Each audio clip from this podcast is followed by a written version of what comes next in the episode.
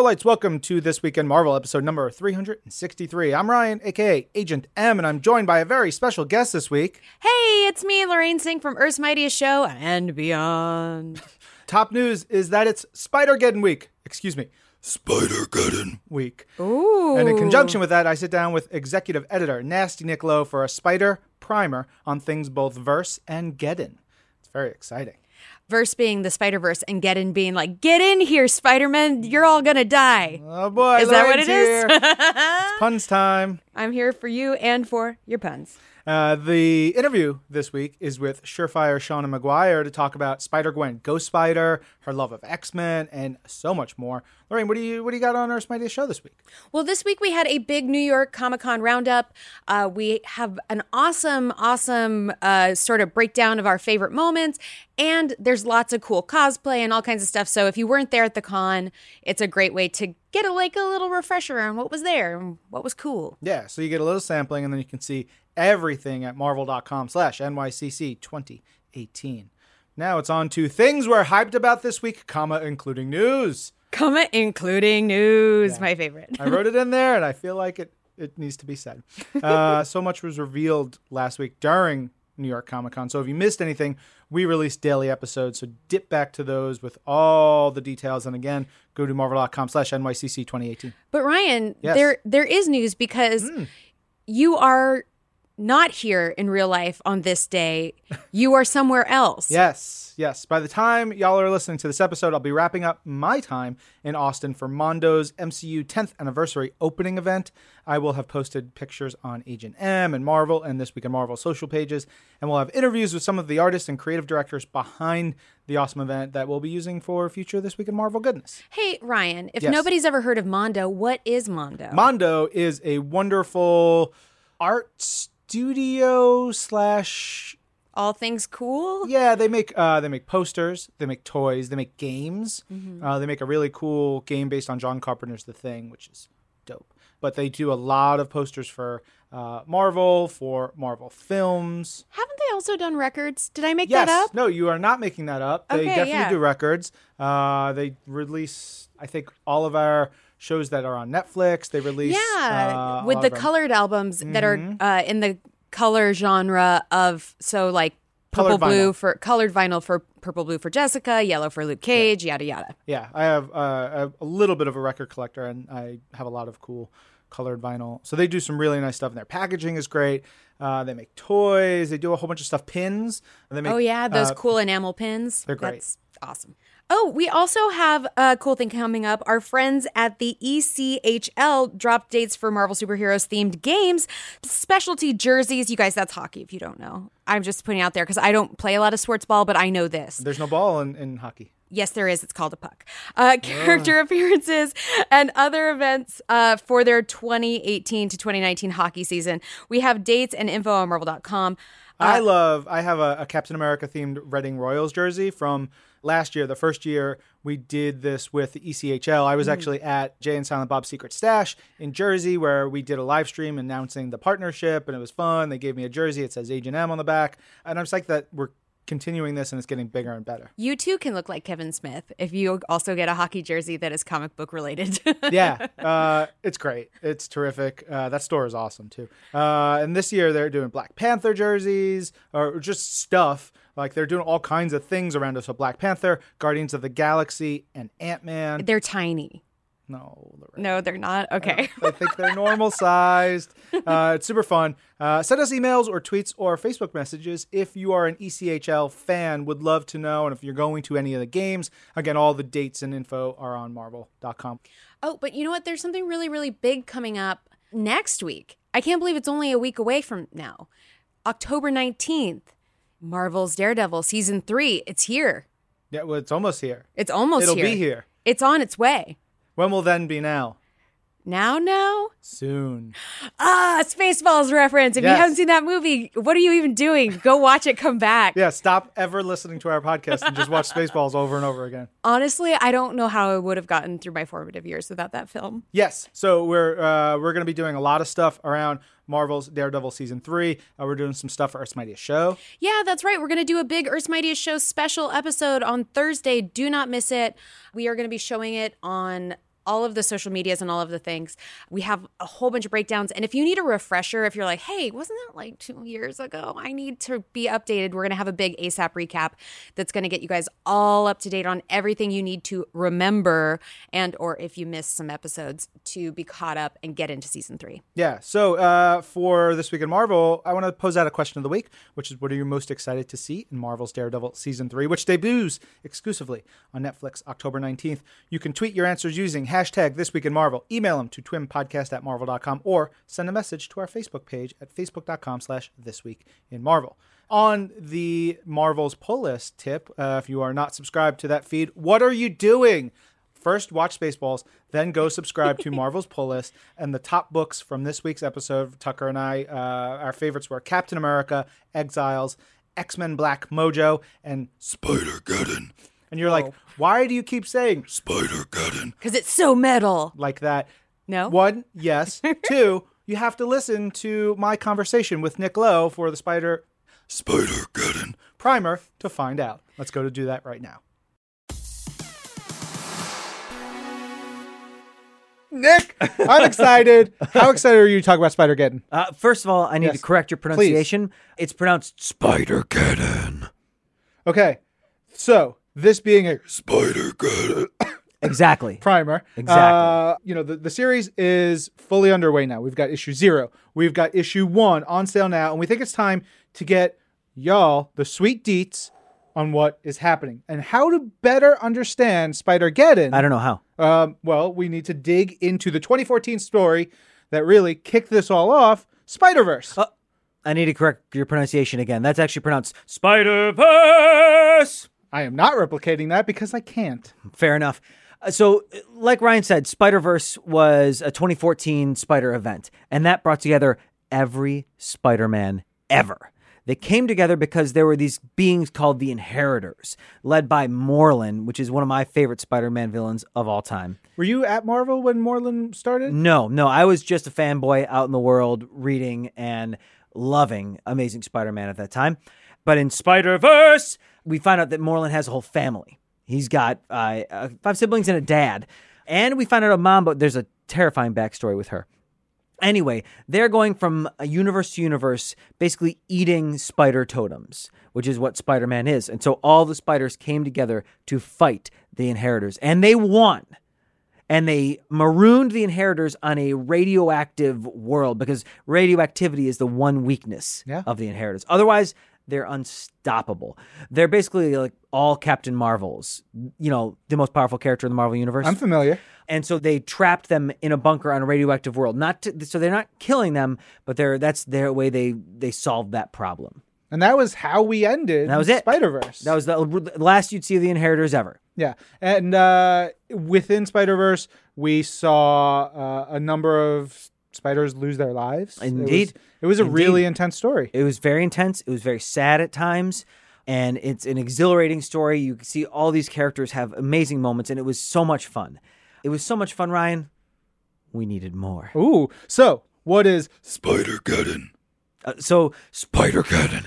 is the revenge of Spider Verse. So, Dan Slott wrote Spider Verse back in 2014. And he had an idea back then, and while he kept on writing Amazing Spider Man, for a follow up to it, a sequel. We just never found the right time to do it. And eh, as his run was was coming down, he had these other stories he wanted to tell even more, but we couldn't let this one go. It was too good. And so we brought in Christos Gage to kind of take that the main chair, take some ideas of Dan's, and they talked a bunch, and and and we rolled it into Spider Geddon. And the key, it all starts with Otto Octavius, hmm. the superior octopus who used to be the superior Spider Man. And he was in the original Spider Verse.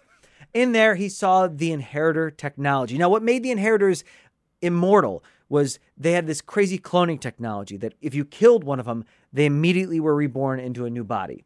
And so they were just really unkillable. Doc saw that.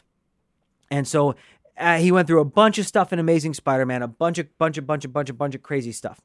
But he came out stronger and he became the superior octopus and a hero, or at least someone who wants to be a hero. But he doesn't do superheroing in the way the rest of us do. And so, as we saw in Superior Octopus number one, which kicked off Doc October, as we call this year's October, um, I, I think everyone calls it that. Uh, naturally, it is now a holiday. Yeah, Doc October. What we found out was that one of his superheroing methods was th- to use their cloning technology along with the Jackal's cloning technology to have backup bodies in case something happened to him. Something does happen to him that one shot. I don't want to spoil it, but I will spoil this aspect. But he comes back in that same issue. Mm-hmm. And what he doesn't realize is because he's using inheritor technology is they notice. Mm. And it opens the door. Dun dun dun. Mm-hmm. And so, uh, not only did they notice, but the Web Warriors noticed. Do you remember who the Web Warriors are? I remember some of them, but could you give us a rundown of all our web warriors? You're darn tootin' I can, Ryan. Yeah. So, the Web Warriors was a great series that came out of Spider Verse. Uh, some of your favorite characters from there are, of course, Spider Gwen, Spider UK, Spider Man Noir, Spider Punk. I mean, he calls himself Spider Man, but everyone else calls him Spider Punk. He's pretty much the greatest. Uh, Spider Ham, the actual greatest Spider character. I have to interject real quick that Mm-hmm. in the original Spider Verse, the original, there is naked Spider Ham. There certainly is. So- it was the most nudity I've ever put into a comic. Congratulations. Thank you. Yeah. Uh, and, and there's Spider-Man India and the the Bosley of this group, if, if that's if I'm getting the metaphor right here, uh, was Karn, who used to be an inheritor, an inheritor who went good. And he's wearing this Master Weaver helmet, and he is the master of the web of life and destiny. And that's how you can travel from universe to universe if you're a spider character through these handy dandy web watches. Which, uh, anyway, Karn notices as well. So he marshals the Web Warriors back together, who just finished their mission pretty much at the from the end of Spider Verse, and they go to stop Doc Ock from using that cloning technology, but it's a little too late. Uh oh. And in Spider Geddon. number one, the inheritors step out of his cloning tubes, and all hell breaks loose. Dun dun dun. There are deaths. Characters that you love die. Yeah. I don't want to get first too deep into that because I'm not that's gonna this spoil week. it. I'm not going to and spoil it. so, but I do want to talk about some of the other characters that are Ah. involved in. Spider Geddon. Oh, in Spider Geddon. It is an all-out war again and so they go out and get some of their the most powerful characters they can like one of my favorites who's Supaida Man who is Mine too. uh, he is the star of the live action Toei uh, Japanese Spider-Man show from the 1970s he has a giant robot called Leopardon that transforms from a giant like f- spaceship Ship called Marveler. called, called the Marveler. And so they, they go and get him. Oh, the, the Renew Your Vows family, which is uh, the, an addition to this. So there's a whole new universe with the Renew Your Vows family that they go and get. Uh, they go and get Spider, as I call her, which is the uh, Gerard Way Jake Wyatt created character f- who first debuted in Edge of Spider Verse, and it was an Edge of Spider Geddon. as well. She's awesome. She's got this big robot. Who else do they get? But they got a bunch, but I Oh. one of our core Oh, characters. Yes. Go, please go on. Miles Morales. Oh, so Miles, really, this Spider Geddon. story is one of the interesting things about it. It's about Miles and it's about Otto Octavius. They are the central characters. Hmm. Part of that reason is because Morlun goes off to fight our universe's Peter Parker, and he's got his hands full. And, and there's a whole tie in series of Peter Parker, the Spectacular Spider Man, where it is one of the most knockdown, drag out Spider Man battles of all time, yet again with Morlun. It's so good. But that leaves Miles and Otto at the core of this. And they end up kind of going their own way and trying to recruit people for the Spider Army to face the Inheritors. But it's so much about Miles's journey, it's so much about Otto's journey and what they do in this series. And, uh, and we dig hard into them. And Spider Gwen is also a pretty central character. And we kick off a new series called Spider Gwen colon Ghost Spider. Yeah. Now, what does that mean? What does Ghost Spider mean, Ryan? Oh, I, I do you want to tell him? No. That Do you know? Yeah, I do. I have a, a whole set of notes about. Oh, well, dig. a- Who gave him my notes? Stole. Did I did, did I, oh I sent them? Okay, I Yeah. I sent them. Well, no, let's not tell them because No, it's part of the not tell 'em. story. There's spoilers. There's more. Uh, you you've been hitting so many of the great characters I, Oh. I wanted to talk about. oh, uh, there's a major one we haven't talked about. which is Did you know that there, a new video game came out recently? you mean the one that I've already platinumed? Uh, you mean the greatest video game of all time? Yes, Marvel Spider-Man for PlayStation 4. Oh my god.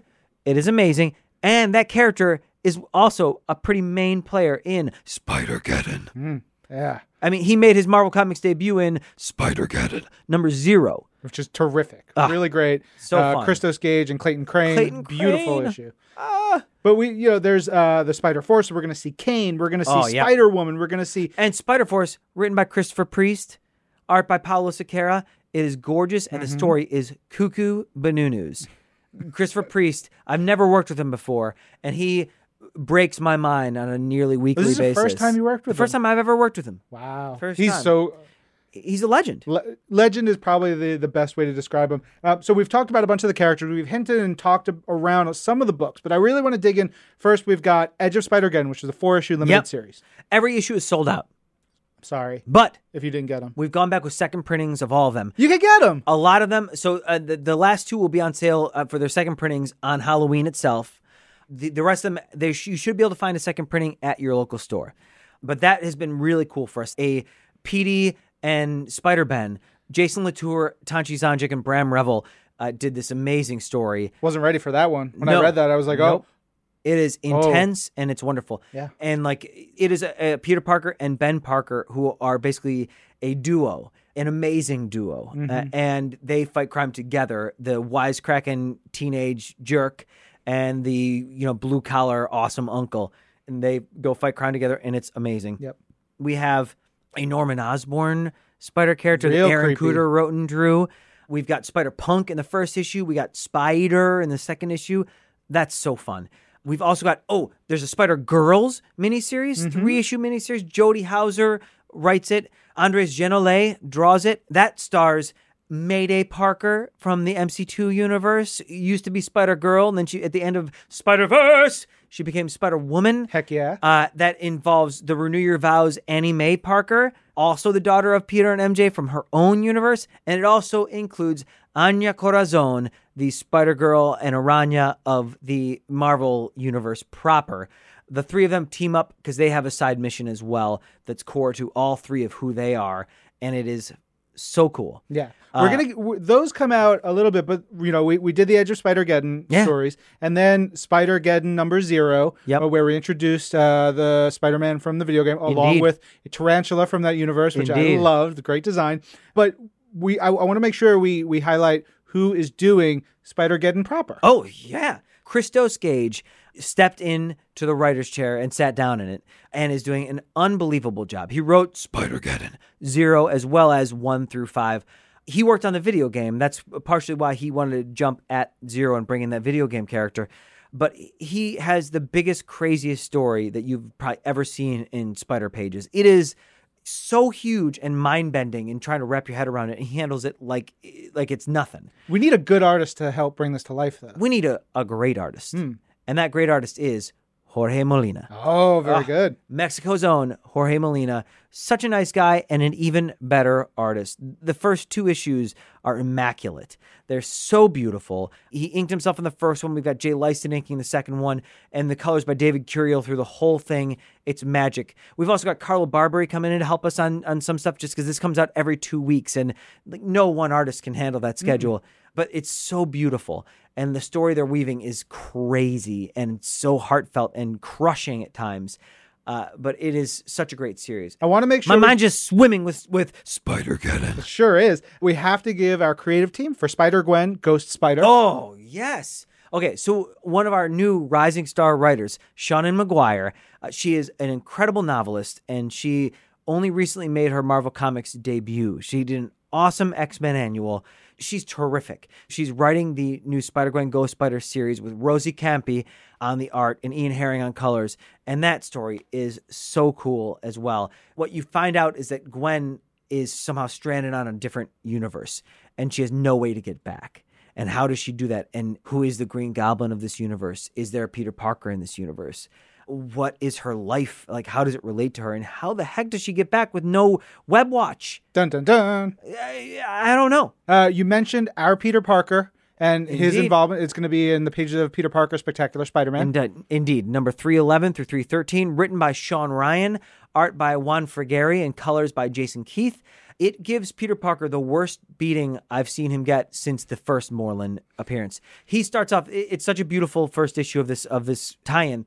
He starts off he's just finished stopping some crime and he's exhausted. He's been up for more than 24 hours. He's I just need to get home to sleep when he gets walloped by Morlun. And when you see how Morlun got there, you're going to cry because that's awful too. So not only is he sleep deprived, but he's facing the worst villain he's ever faced and he's got to face him with no sleep and uh, no advantages. And it is brutal. For me, it's up there with the like the Juggernaut issue when when Peter can't find a way to stop him. It's up there with the first Morlun appearance, and I know that's sacrilege because that's probably my favorite Spider-Man story. Wow. It's right up there with Superior Spider-Man for me, like the end of Superior Spider-Man. But it is so good.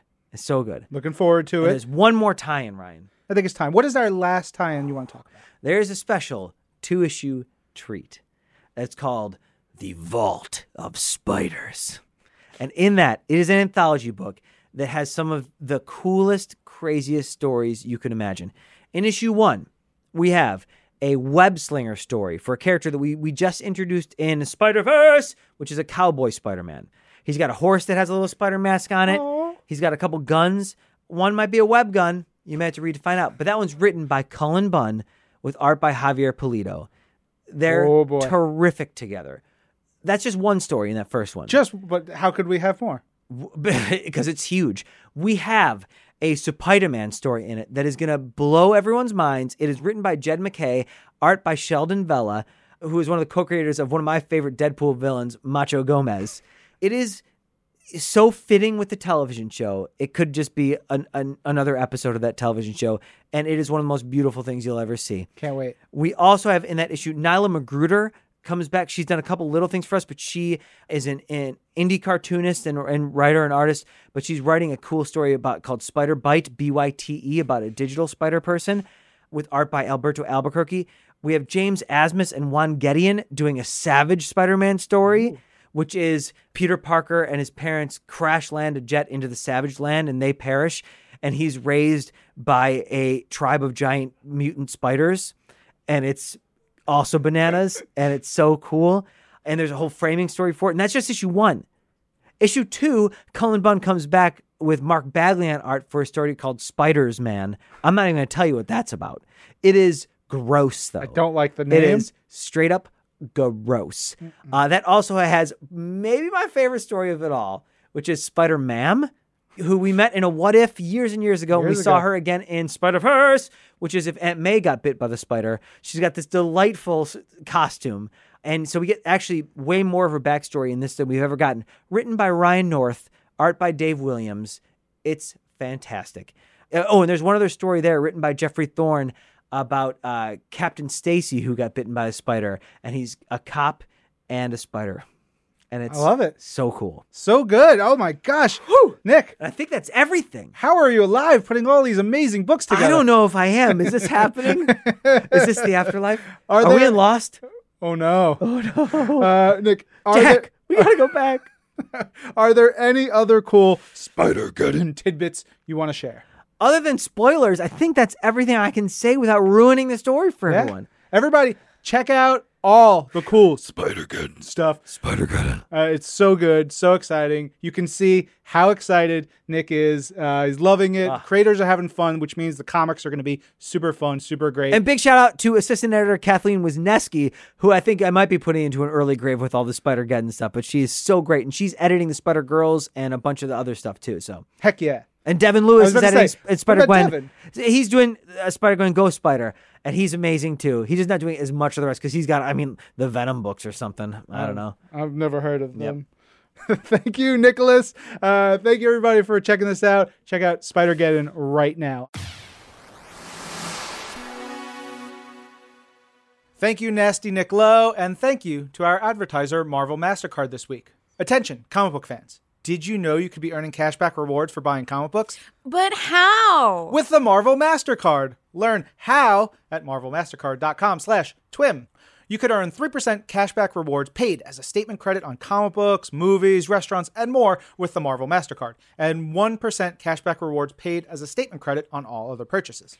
And there's no limit to the cashback rewards that you can earn. Enjoy special Marvel benefits like three months of a Marvel Unlimited subscription. Ooh. And you can choose your superhero from one of six cool card designs too, like Iron Man, Black Panther, and Spider Man, just to name a few. That's pretty cool. Yeah. Visit marvelmastercard.com slash twim to learn more and apply today. marvelmastercard.com slash T-W-I-M. Now, if you got your Marvel MasterCard, you should be using it to get your Spider Gwen books. Uh, and one of them will be Spider Gwen Ghost Spider, which is written by Seanan McGuire. Seanan is awesome. Um, Also, I, I hear she's a swamp enthusiast. is that a, is That's that a true fact. yeah? Yeah, that's just like a fun fact that you should know. I don't. What is this swamp thing? Uh, it's a it's a whole thing. Her and Langston had a big conversation about how she's into swamps. She's going to take him to a bog. I don't know. Sure. Uh, but anyway, Seanan is awesome. Uh, we talk about cats and our, our pin collections. She and I are both obsessed with certain types of pins. She collects every Skottie Young pin that is made. Uh, she's a huge X Men fan, as you'll find out in the uh, conversation. And it's so great that she's writing Spider Gwen, Ghost Spider. Uh, yeah. She's really into it. She's plus she's also a novelist of much renown with 20 books out, something like that. Oh, just twenty. Yeah. Uh, she's award winning. She's wonderful. Uh, and yeah, just listen to our interview. Uh, she's pretty great. Seanan, how you doing? I'm doing pretty well. How are y'all? Pretty dang good. Now we're recording this in uh like a sound booth We're studio. in, we're in like a play recording booth where we can actually go ahead and have a jam session if we wanted to, but we're instead going to talk about comics and writing and spare you the noise. I really it's wanna- so noisy. I want to play these drums so badly. But Seanan, one of the things we always like to talk about when we we chat with someone is what is your Marvel origin story? How did you get introduced to Marvel characters and stories and all that good stuff? So, uh, when I was nine years old, a comic book store opened about three blocks down the street from my Aunt Debbie's place. And I was enough older than all of the other kids that when we went to Aunt Debbie's, it was a constant game of how do we keep Seanan from drowning the other children in the pool. and uh, the You sound the- fun. I am fun. I'm I'm a good time, but I was not a natural babysitter. Uh, and so when the comic book store opened, basically all the adults went, "Oh, thank heavens! Here's five dollars. Go away." So I went up the street to Flying Colors Comics and other cool stuff in Concord, California, which is still there today, and discovered that one, they would let me in the store, which was not true of all comic book stores with unaccompanied children at the time for good reasons. And two, that they had these bins of discount comics, and everything in the discount comic bin was a quarter. So I started buying things just completely at random and discovered that all the stories I wanted to follow and all the characters I fell completely in love with were coming from the same company. They were all coming from Marvel, which made my life very easy, except for the part where I was buying all the Spider Man comics and all of the X Men comics, and I did not have that many quarters. And then the Green mm. Goblin threw threw Gwen Stacy off a bridge, so I decided I was done with Spider Man oh. because you don't do that. And just moved over to X Men, and that was better because they did not throw Gwen Stacy off a bridge.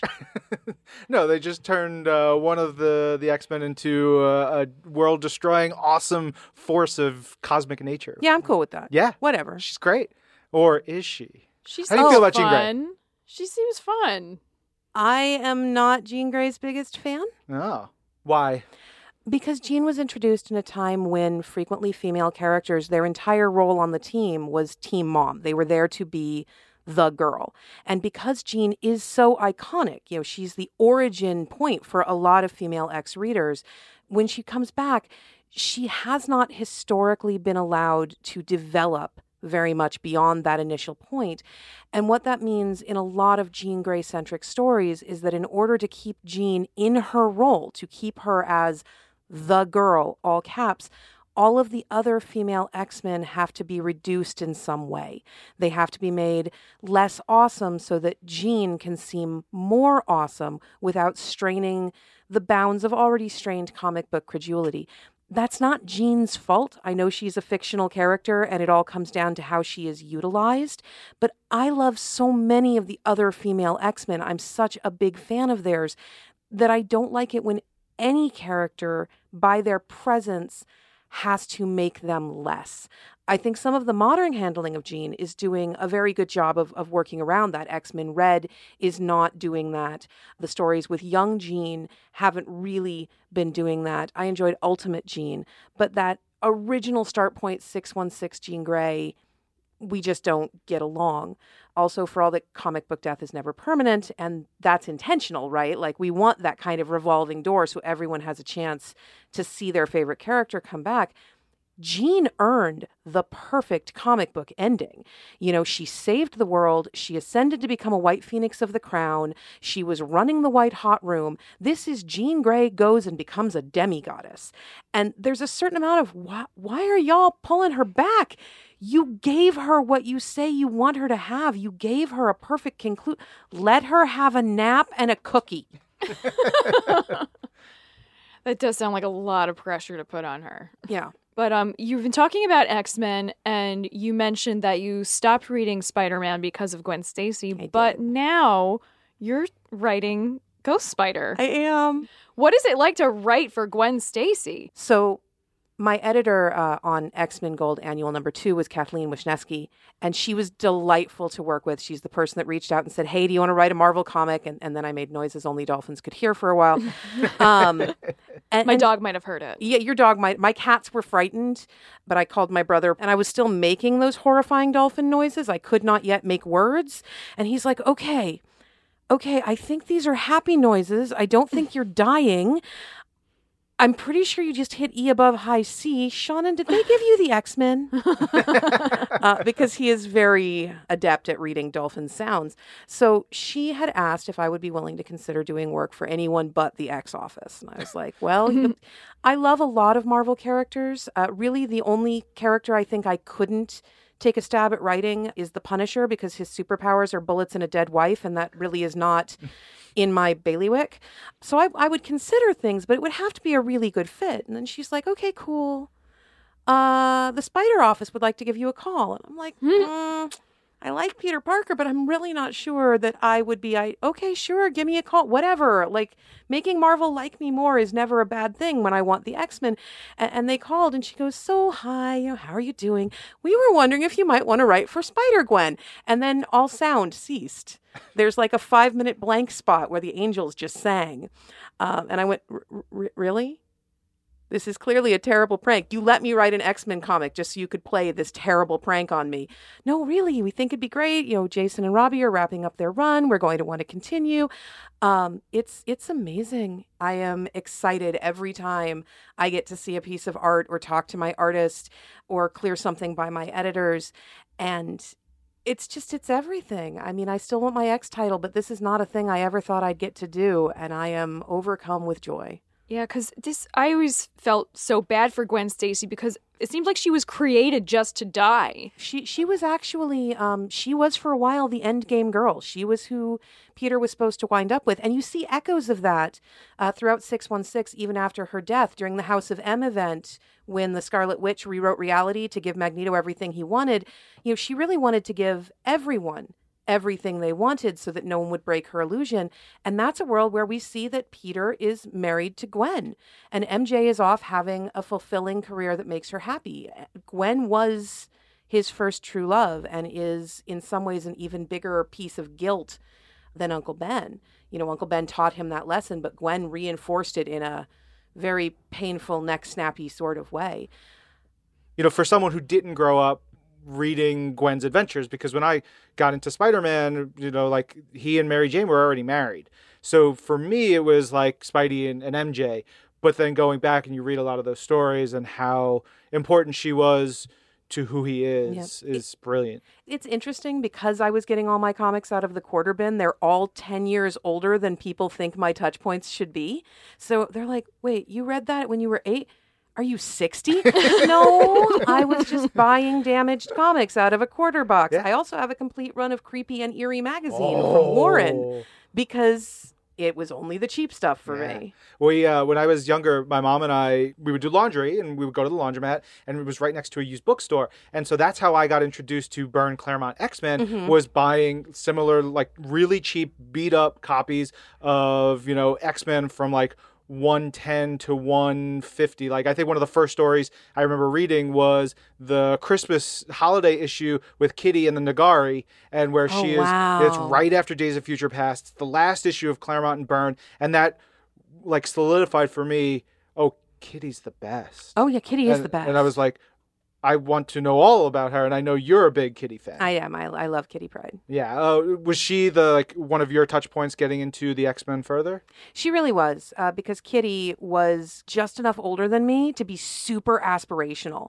Like, I look at her now and go, oh my gosh, you're a baby, and they're letting you fight everything. It's But wild. It's wild. But when I was nine, which I was for a good chunk of my early X Men adventures, when I was nine, a 14 year old going to space and fighting aliens made perfect sense because 14 year olds are grown ups, right? Like they can wear mascara and date boys.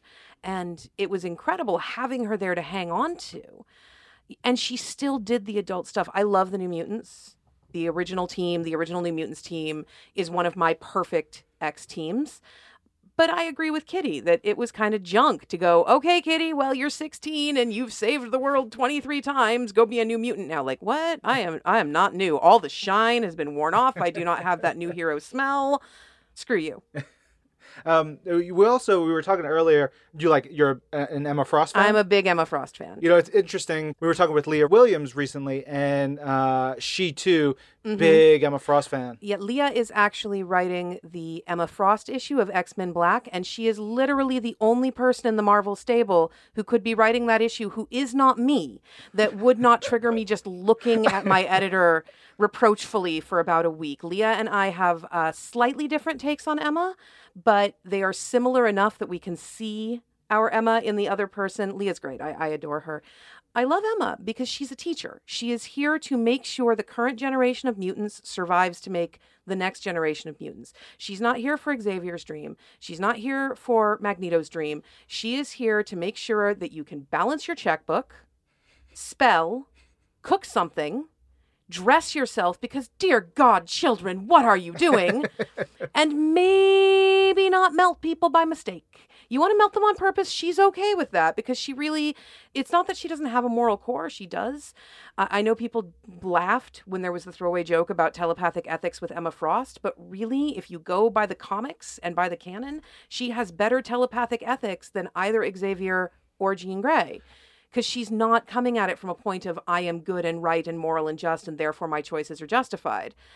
I think Yeah. everybody has better telepathic ethics than Charles Xavier. But that's- Agreed. Agreed. neither No, here that's, nor That's there. neither here nor there.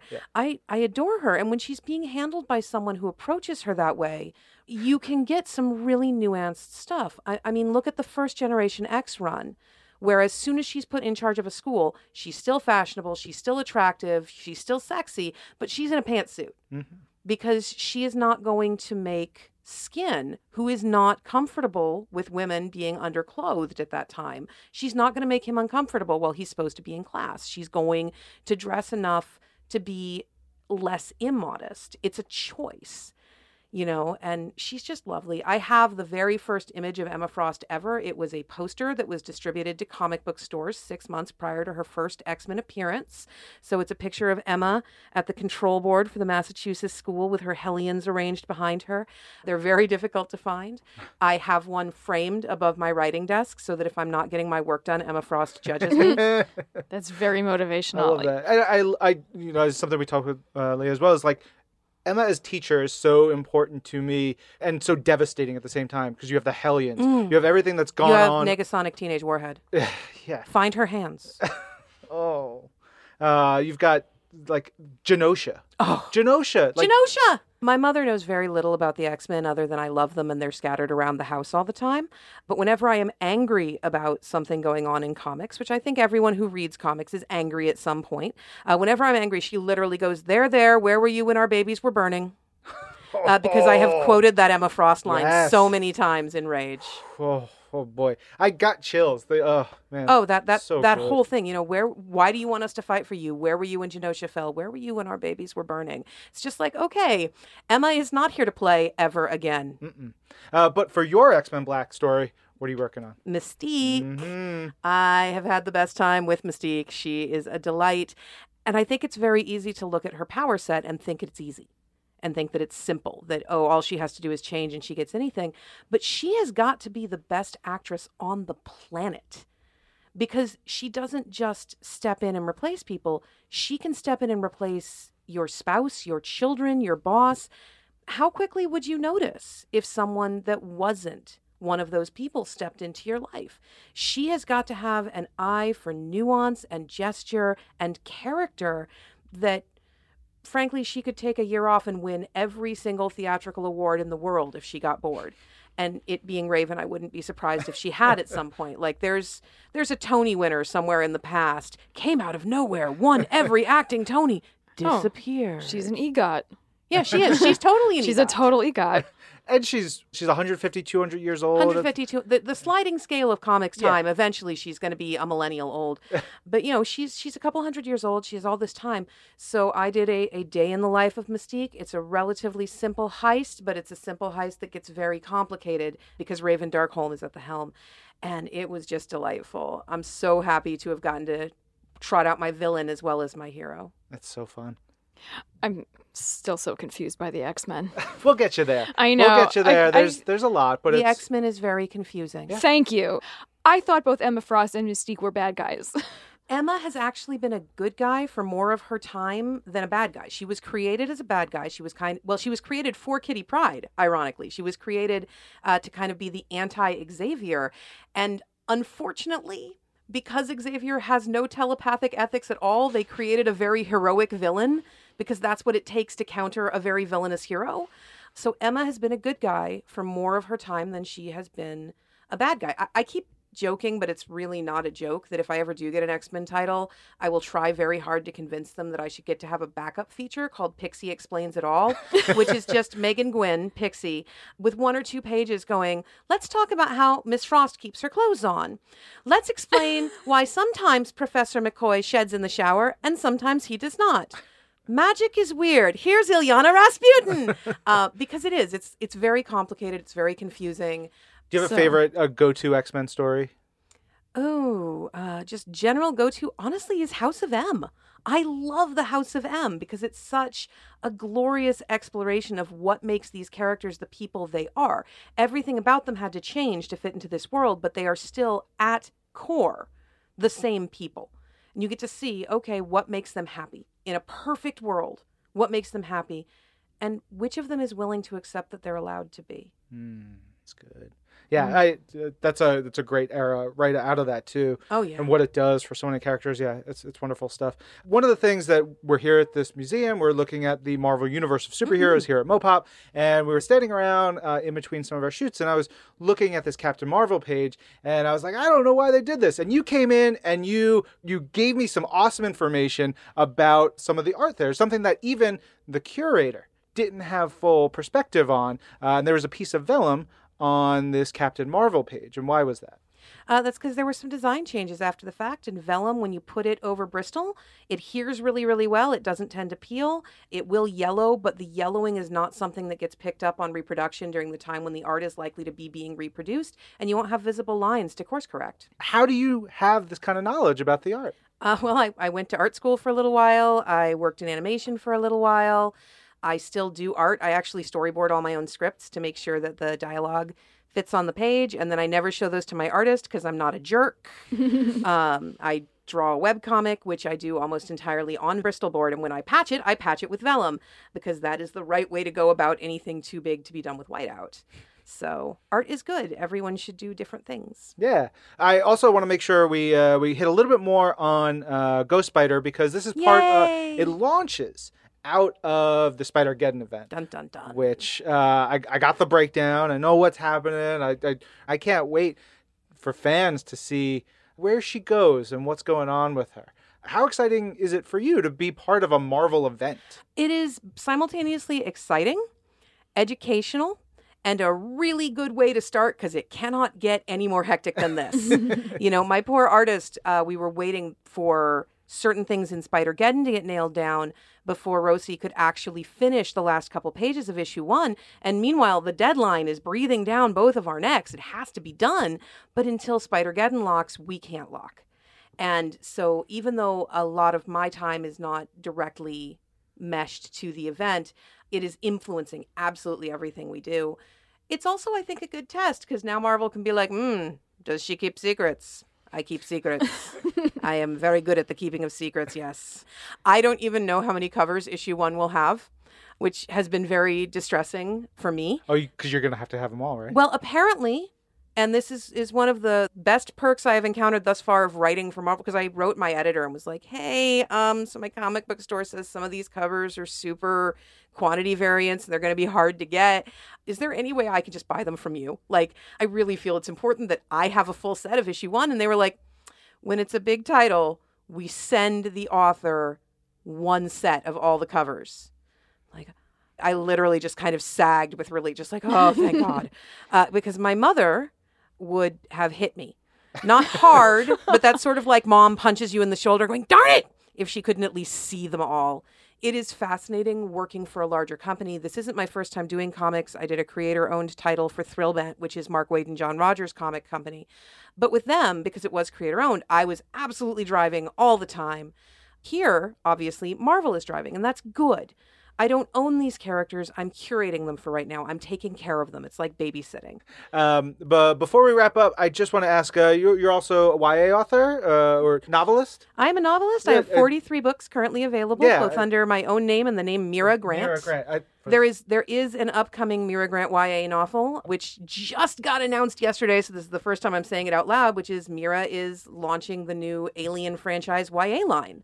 that's cool. I know, like Cool. Alien YA. Teenagers love gore. When I was a teenager, I saw every horror movie I could get my hands on. Oh, same. For the most part, I'm like super happy that I was a teenager in the 90s when I didn't have to worry about social media bullying and all of that because I was a total nerd. Um, Praise be. yeah, but but part of me is like I really wish that I could just bring teenage me to my living room so that she could watch the infinite flood of horror movies on Netflix cuz it would have made me so happy when I was 16 to just be like I could watch horror movies for 600 hours. I don't need to pee. um, as a, a an author of many novels, and then now doing more comics, you know, more and more comics, especially as you talked about for another company. How does it work for you when you're writing comics versus writing your novels versus even writing the YA stuff? Well, literally everything I am writing 90% of the time is already under contract. So I, I don't have the luxury of headspaces. What I have is the luxury of deadlines.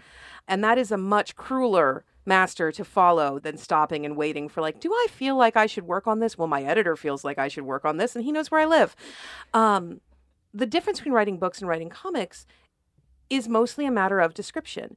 When I am writing a book, I have to make sure everyone knows what everyone in a scene looks like, what is going on, where they are positioned. When I'm writing a comic, a lot of the time those choices aren't necessarily mine to make. They belong to my artist because I want this to feel like a collaboration. I want every artist I work with to want to work with me again. And part of that is knowing when to back off and when to give them the space to have the freedom to show why they have that job and I don't. Um, also, I've done licensed work before. I wrote for Star Wars, I'm writing for Alien, and those belong to franchisees.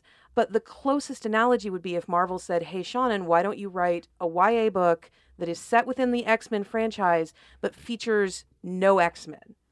It's a group of mutants we haven't seen before who are going to summer camp or who are stranded at an amusement park or something, so that we're following these creator developed characters as they figure out what they are. It would be a Runaways situation. I think that's actually very much how Runaways came about was create this team. With a normal book, I own everything. I'm doing all the heavy lifting, I'm taking all the rewards, and I'm taking all the risks. And that is a very different amount of, of effort in some ways. Writing comics is hard, but the biggest hardship of comics is remaining aware at all times that you are part of a legacy. You are building pieces of something that is going to outlast you. And every word has to not only be in character for the moment, it has to be in character for the greater continuity of that character. When I started writing the X Men Gold Annual, which was my first Marvel comic, I literally had to stop and cry five times on the first page because this is this is canon. If it got retconned tomorrow, if it got thrown away tomorrow, it wouldn't matter because even something that has been wiped from canon was still canon at one point and still exists somewhere in the greater multiverse. And the responsibility of that, the weight of that makes you slow down a lot because I am stopping every moment and going does this serve the character? Does this serve the situation? Does this serve the story? And all three of those questions have to be answered before I move on to the next panel. It takes a lot longer. That was awesome.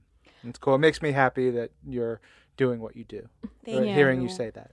So I have a 12 year old cousin who is who loves Spider Gwen. Yay! and she's starting to sort of get into the newer comics.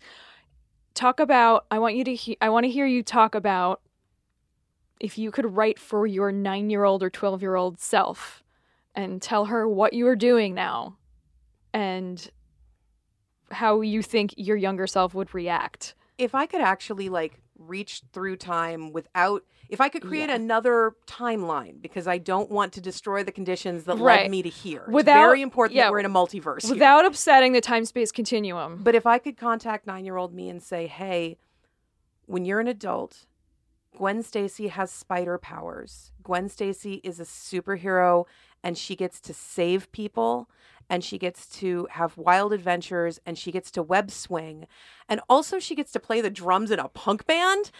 I'm pretty sure 9-year-old me would decide that I was another adult lying to her and try to find a way to throw things at me.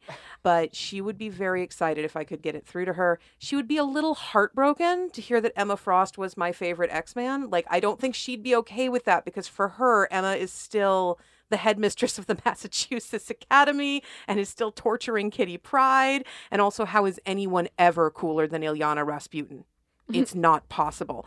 And and she would have some very valid points, but Yeah, I just I think when you're younger and you're well, Ryan, you found the, the cover of the comic that made the X Men X-Cutioner song. Mm-hmm. And you were like, mm-hmm. this made this made your life. This forged your path. oh yeah. And these comics, the X Men forged your path when you were eight or nine years old. And I'm thinking about Julia so much because she's at that exact oh, age Oh, yeah. now. And I'm like, I have to get her some of these stories, some of these Marvel stories, so she could go down the right path. they announced at San Diego Comic Con that I was going to be writing Ghost Spider. I was actually in the audience for the panel and had come to to see what happened.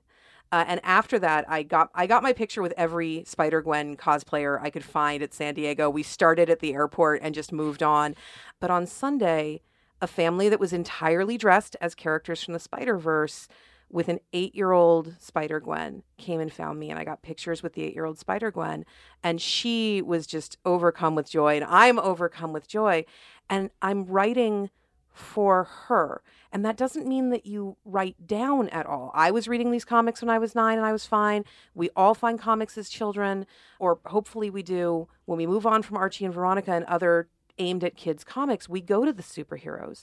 We never required that the stories be simplified. We never required that they talk down to us. We just required that there be a certain sense of hope baked into the universe that good will win, that evil will not triumph. And I'm writing for her. I don't know this little girl's name. I may never see her again, but she's so excited to know that someone who loves Gwen is going to be writing for Gwen. And I'm so excited to know that she'll be at her local comic book store on October 24th with her parents so that she can get that first issue in her hands. That uh, that's kind of the perfect way to end this this episode. Thank you, Shauna. Woohoo! Where can fans find you online? So my name is spelled S E A N A N McGuire, M C G U I R E. If you can spell that, you can find me because when you have a difficult to spell name, you're very consistent in your branding. So I'm Seanan McGuire on Twitter. My website is seananmcguire.com. I'm Seanan McGuire on Tumblr, but you're probably less interested in that because my Tumblr is 97% pictures of snakes. Now, if you like pictures of snakes, please feel free to come and look at them and go, ooh, yay. Uh, they're very fancy, but it's not difficult to find me. Uh, it's also not difficult to find me in real life. There's a list of appearances on the first page of my website. It's pretty well updated. It tells you where I'm going to be. I have very flashy hair. It's very recognizable. It's rainbows. It's uh, yeah, it's sunset in the cornfield is what we call it, and we have a good time. Uh, thank you, Shauna. Thanks really for having appreciate it. Thank you, Seanan. Thank you once again to Seanan. That was a fun interview. I'm glad we got to do it while we were in Seattle. Are there bogs in Seattle? Here's what I don't understand. I don't really know. Okay, fair. I got it. I I I think it's just like the Puget Sound, right? Isn't that what's there? You guys don't at me. Yeah. If, if I'm wrong, just like accept that I'm bad at geography. Fair. Uh, but it is time for our community segment. Uh, so again, you can send your questions and comments using Twitter using hashtag This Week in Marvel. Email them to twimpodcast at marvel.com or send a message to our Facebook page at facebook.com slash This Week in Marvel. First up is Raf AB saying the This Week in Marvel panel at New York Comic Con is starting in the best way possible. Never heard of Sarah Benincasa or Mike Drucker before, but now I want to know more about them. Oh man, I'm so happy, honestly, that you know about them because they are such funny people. Uh, they're great people to follow online, and I always love. Um, I follow Sarah a lot, and I love she'll get a comic book sash and like insta it, which I always think is super fun. Yeah, she's tremendous. She's so funny. So Uh, funny. She's doing really good work, like good things out there as well. And uh, she's she's just a tremendous force for awesome. And Mike is he's so self-deprecating, so funny, so nice. He does. We talk about it in the panel. He does a video game show of like a live show playing bad video games. it's just the most fun idea. I want to do it. Do it and do it. Uh, Simon Williams tweeted this week in Marvel of the Week for 10 3 is champions, number 25. Fui, fui, fui. I mean, I added that. Yeah, the fui, did. fui is me, but the rest was Simon Williams. Yeah, I really appreciate that you said the this week in Marvel instead of the Twim of the Week because I've always loved that someone's pick is called their Twim, even though it means they're this week in Marvel of the week, which doesn't make any sense. it's made me so happy for all the many years we've done this show. Champions so good, uh, new champions on the way with Jim Zub, uh, Yeah. and, Sean Cum- uh, and Steven Cummings, and it's going to be terrific. The Tech Lord, our boy Lex Pendragon says, I've decided my favorite celebrity in Warp World is Neil deGrasse Harris, the dancing, acting astrophysicist. Holy crap, that's amazing. Yeah, if you guys um, aren't doing the math right with your brain, it's Neil deGrasse Tyson mixed with Neil Patrick Harris. Clearly, those two Neils have three names and should be one. Yeah. It could also be Neil DePatrick Harris.